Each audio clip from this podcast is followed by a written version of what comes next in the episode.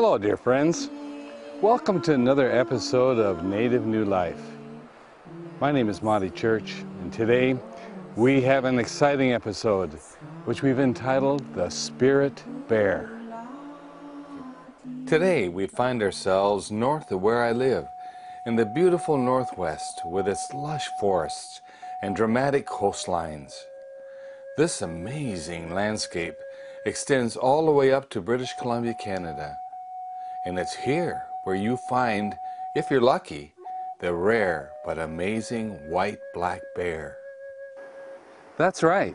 These are part of the commonly known black bear family, but they're white in color. And here's where they are. They are extremely rare, and very few of these white bears are now left. And they exist here in this quiet, less known rainforest, which is the only place on earth where they're found. Interestingly, they are known to be quite shy and are less aggressive than their black brothers. This makes it hard to get close to them. But through the marvel of filming, we're able to bring you a close look at this rare spirit bear while at salmon fishing. Incredible, isn't it? Look how powerful they are. Yet they're known to be non-aggressive, unlike those that are black.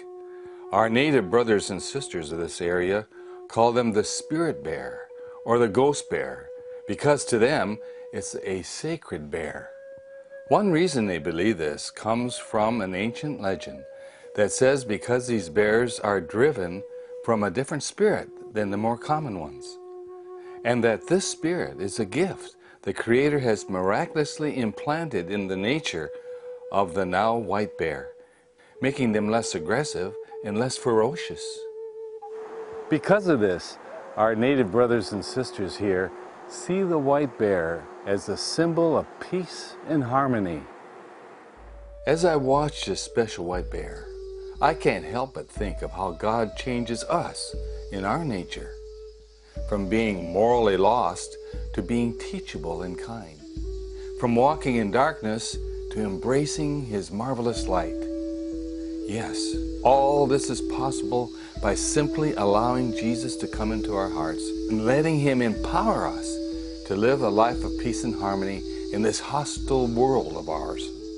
If you're like me, I often wonder how God goes about preparing us to live in the soon to come righteous, eternal, and perfect world that Jesus has promised. Now, what kind of change is God looking for in us as Christians, and why? Previously, in our Native New Life episodes, we have studied the wonderful fact of how you and I are dearly loved by God.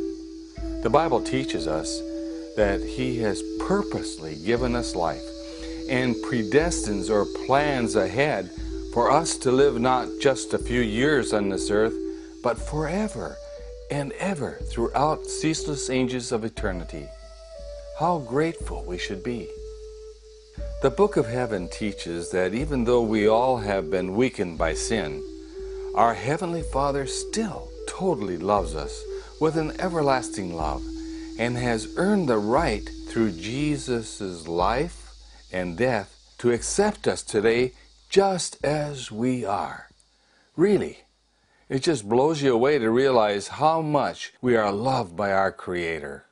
Yes, it's true that God accepts us just the way we are. But when we decide to follow Jesus, our loving Father sends His Holy Spirit to work a change in us for the better. He doesn't leave us to be ruled by our sinful nature, but He miraculously prepares us to live in a righteous, perfect world. All that God asks of us is to allow Him to lead us and guide us. And just like the Spirit Bear legend, through His creative power, our Creator will day by day change us from the inside out by inspiring in our hearts the desire to live according to His ways of peace and happiness, the way that God has always planned for us to live. This is why the Book of Heaven says, praise Him, not ourselves, for bringing us out of darkness into His marvelous light. Not only that, but He also wishes to give us the gift of His power and strength to curb and overcome our natural weak tendencies that would otherwise bring us only destruction and unhappiness. While we are still on this earth, such weaknesses as giving in to addictions and anger, indulging in evil thoughts and unkind feelings towards each other, will surely bring only pain and suffering to others as well as ourselves. That is why our Father wants to give us the gift of overcoming these evil things now. Friends, God will gladly give you victory over these corrupt tendencies if you'll just choose to be open to Him on a continual basis.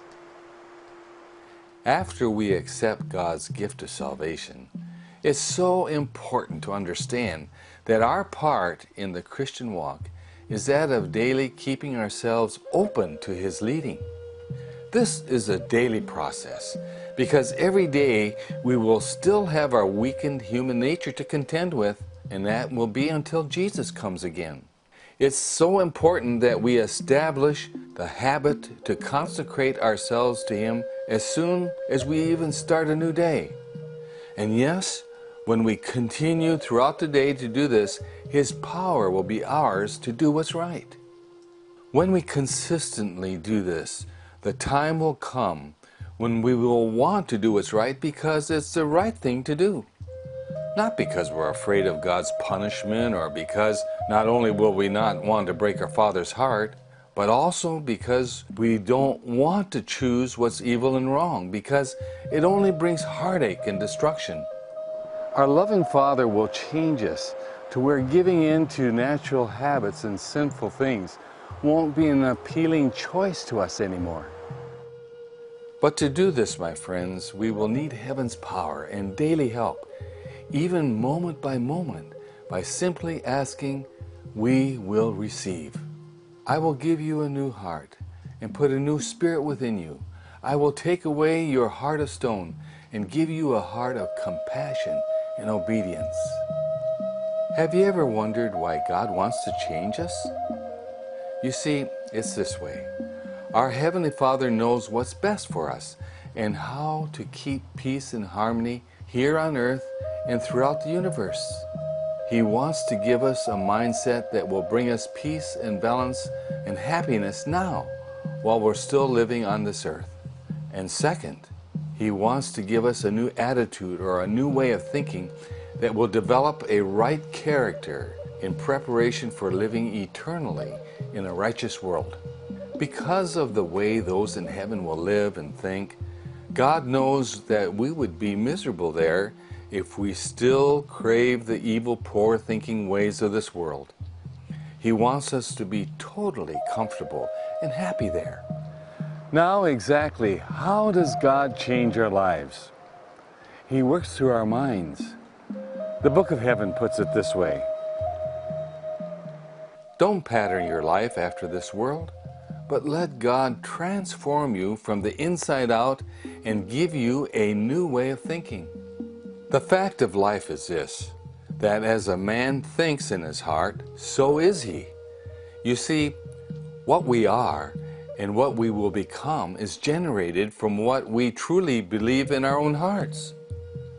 This the Bible calls character. And the character we develop is the only thing of ourselves we can take with us to heaven. Now, how does this come about? The answer is this. If we choose to stay close to the Spirit of God, who is always ready to help us, our Creator can and will empower our thinking to do what is right. The Book of Heaven puts it this way Submit to God, resist the devil, and he'll flee from you. Come close to God, and he will come close to you. It goes on to say that by staying close to God, he is able to help us. He says, Wash your hands of those bad things that you've been doing Purify your thoughts and stop trying to love God and this world at the same time. This, my dear friends, is the power of Christianity, and it's available to you and to me now. Our part in God's plan of salvation is staying in tune with our leader. It's like these birds that follow the direction of the leader, instantly turning to wherever he goes. So likewise, Jesus wishes us to follow him, and remembering that by beholding or staying close to him, we will become changed. You see, whom we choose to focus our attention upon will change us to be like them. So turn your eyes upon Jesus, and as a result, you'll become more and more like Him every day. Now, how has the Creator planned for us to stay close to Him? It works like this. First, we're instructed to trust in the Lord with all your heart, and don't lean or depend on your own understanding. And in all your ways, acknowledge Him, and He will direct your paths. But you say, it's hard for me to remember to acknowledge God in all I do throughout the day. And you're right. We are all humanly weak and forgetful. So here's God's answer to this, which is my favorite personal prayer. Consecrate yourself to God in the morning. Make this your very first work. Let your prayer be, Take me, O Lord, as wholly thine. I lay all my plans at thy feet. Use me today in thy service. Abide with me, and let all my work be wrought in thee. This is a daily matter. Each morning consecrate yourself to God for that day. Surrender all your plans to Him to be carried out or given up as His providence shall indicate.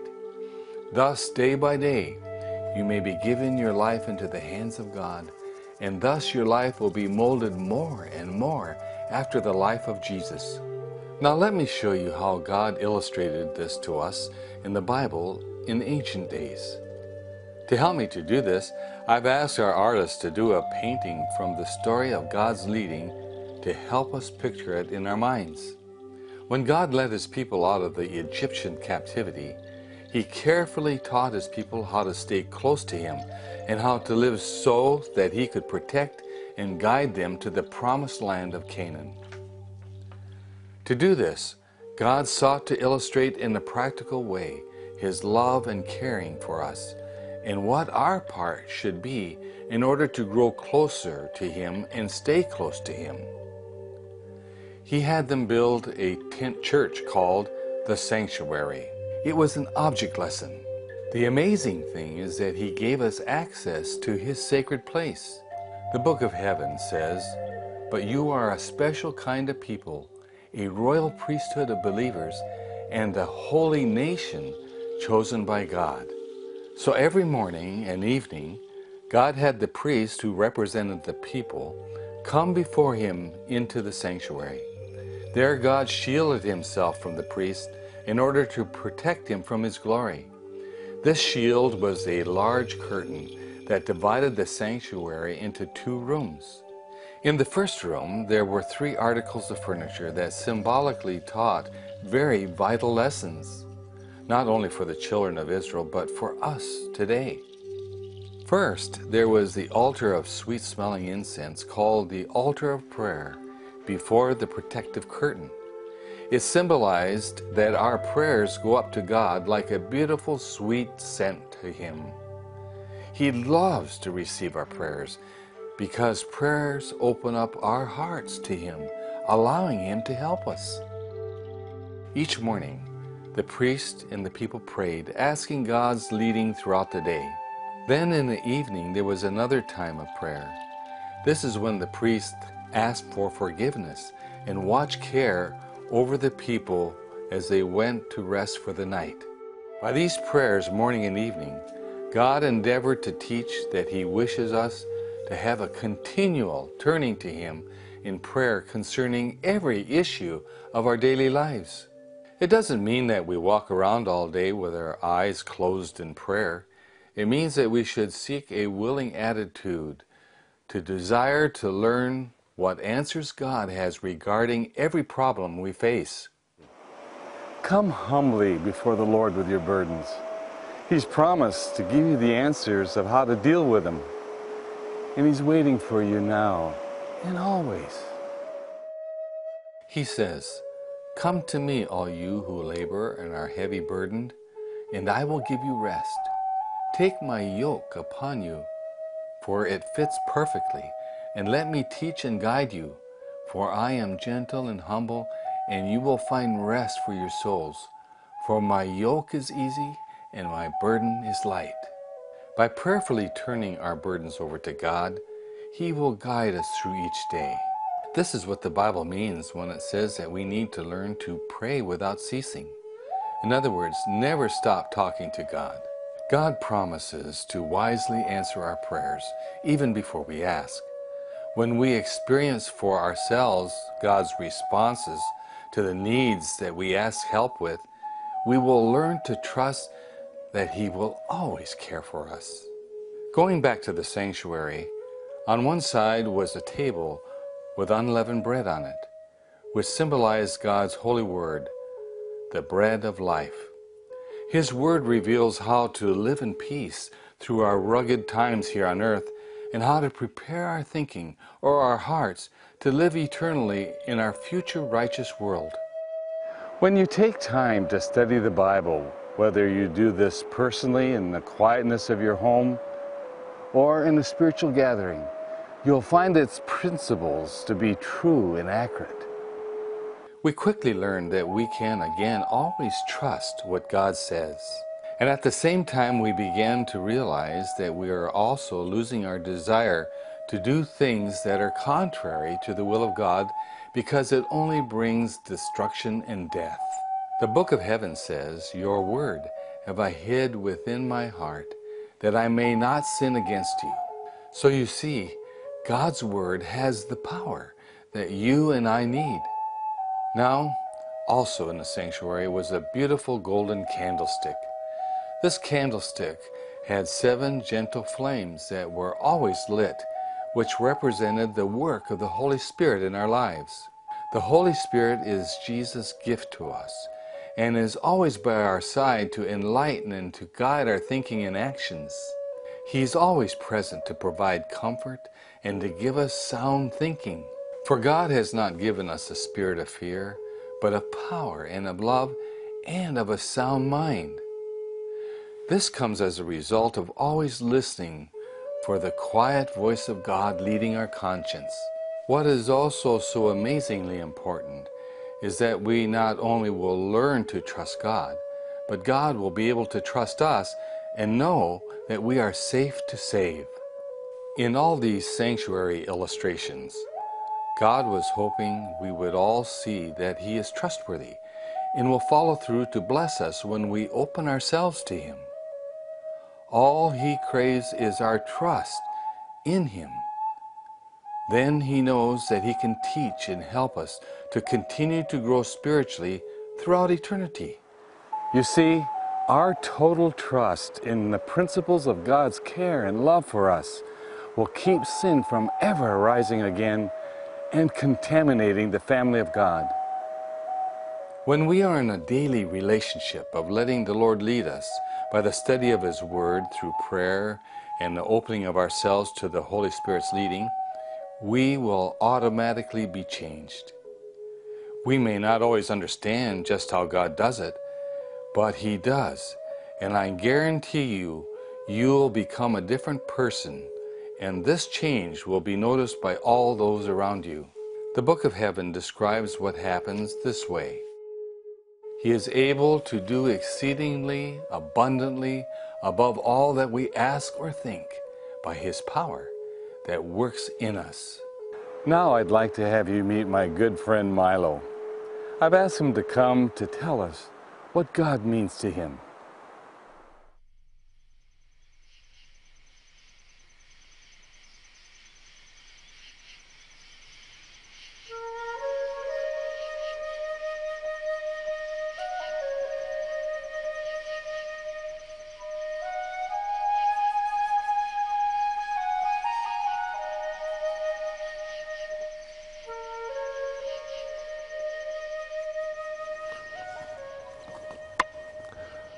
Hi, I'm Milo.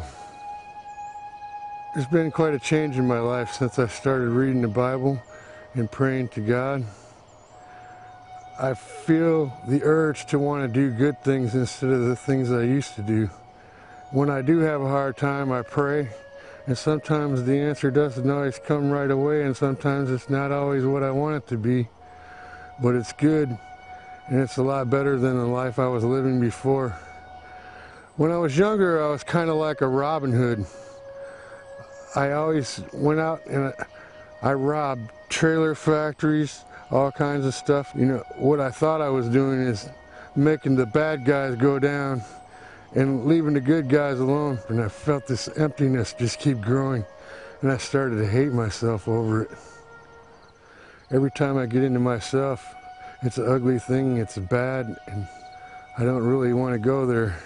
And the only good thing I ever do in my life is the Word of God or when I'm edifying the Word of God. And if you, you feel the difference, you feel the difference deep down in your heart, it makes you feel like you belong somewhere, like you have a purpose in life, and that's what God has for us. He has a purpose. And until we find out what that purpose is, we'll never be happy with ourselves. Lord, I pray for the health and welfare and spiritual well-being of every person on this planet and your divine protection, intervention, and healing over their mental, physical, and spiritual health. And I pray that he'll guide and lead and direct me. I thank him for all the good things he's given me.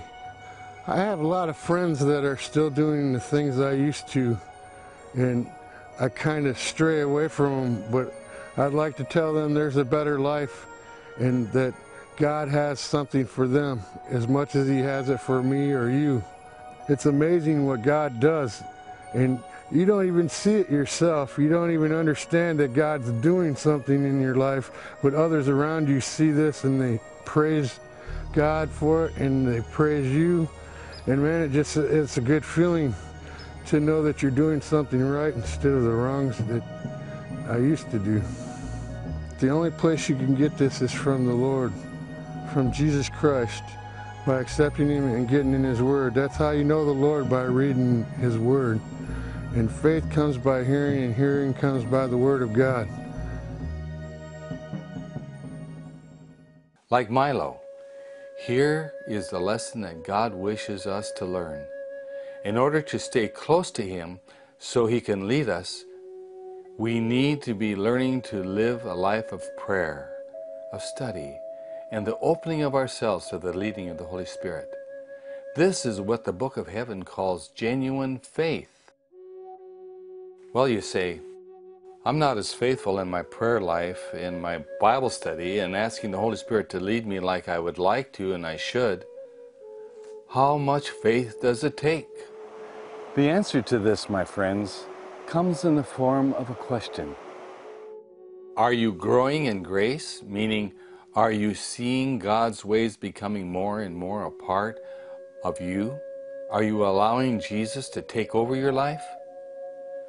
This is all that God looks at. And if you are growing by His grace this way, by Jesus being the Lord of your life, He considers you perfect in His sight.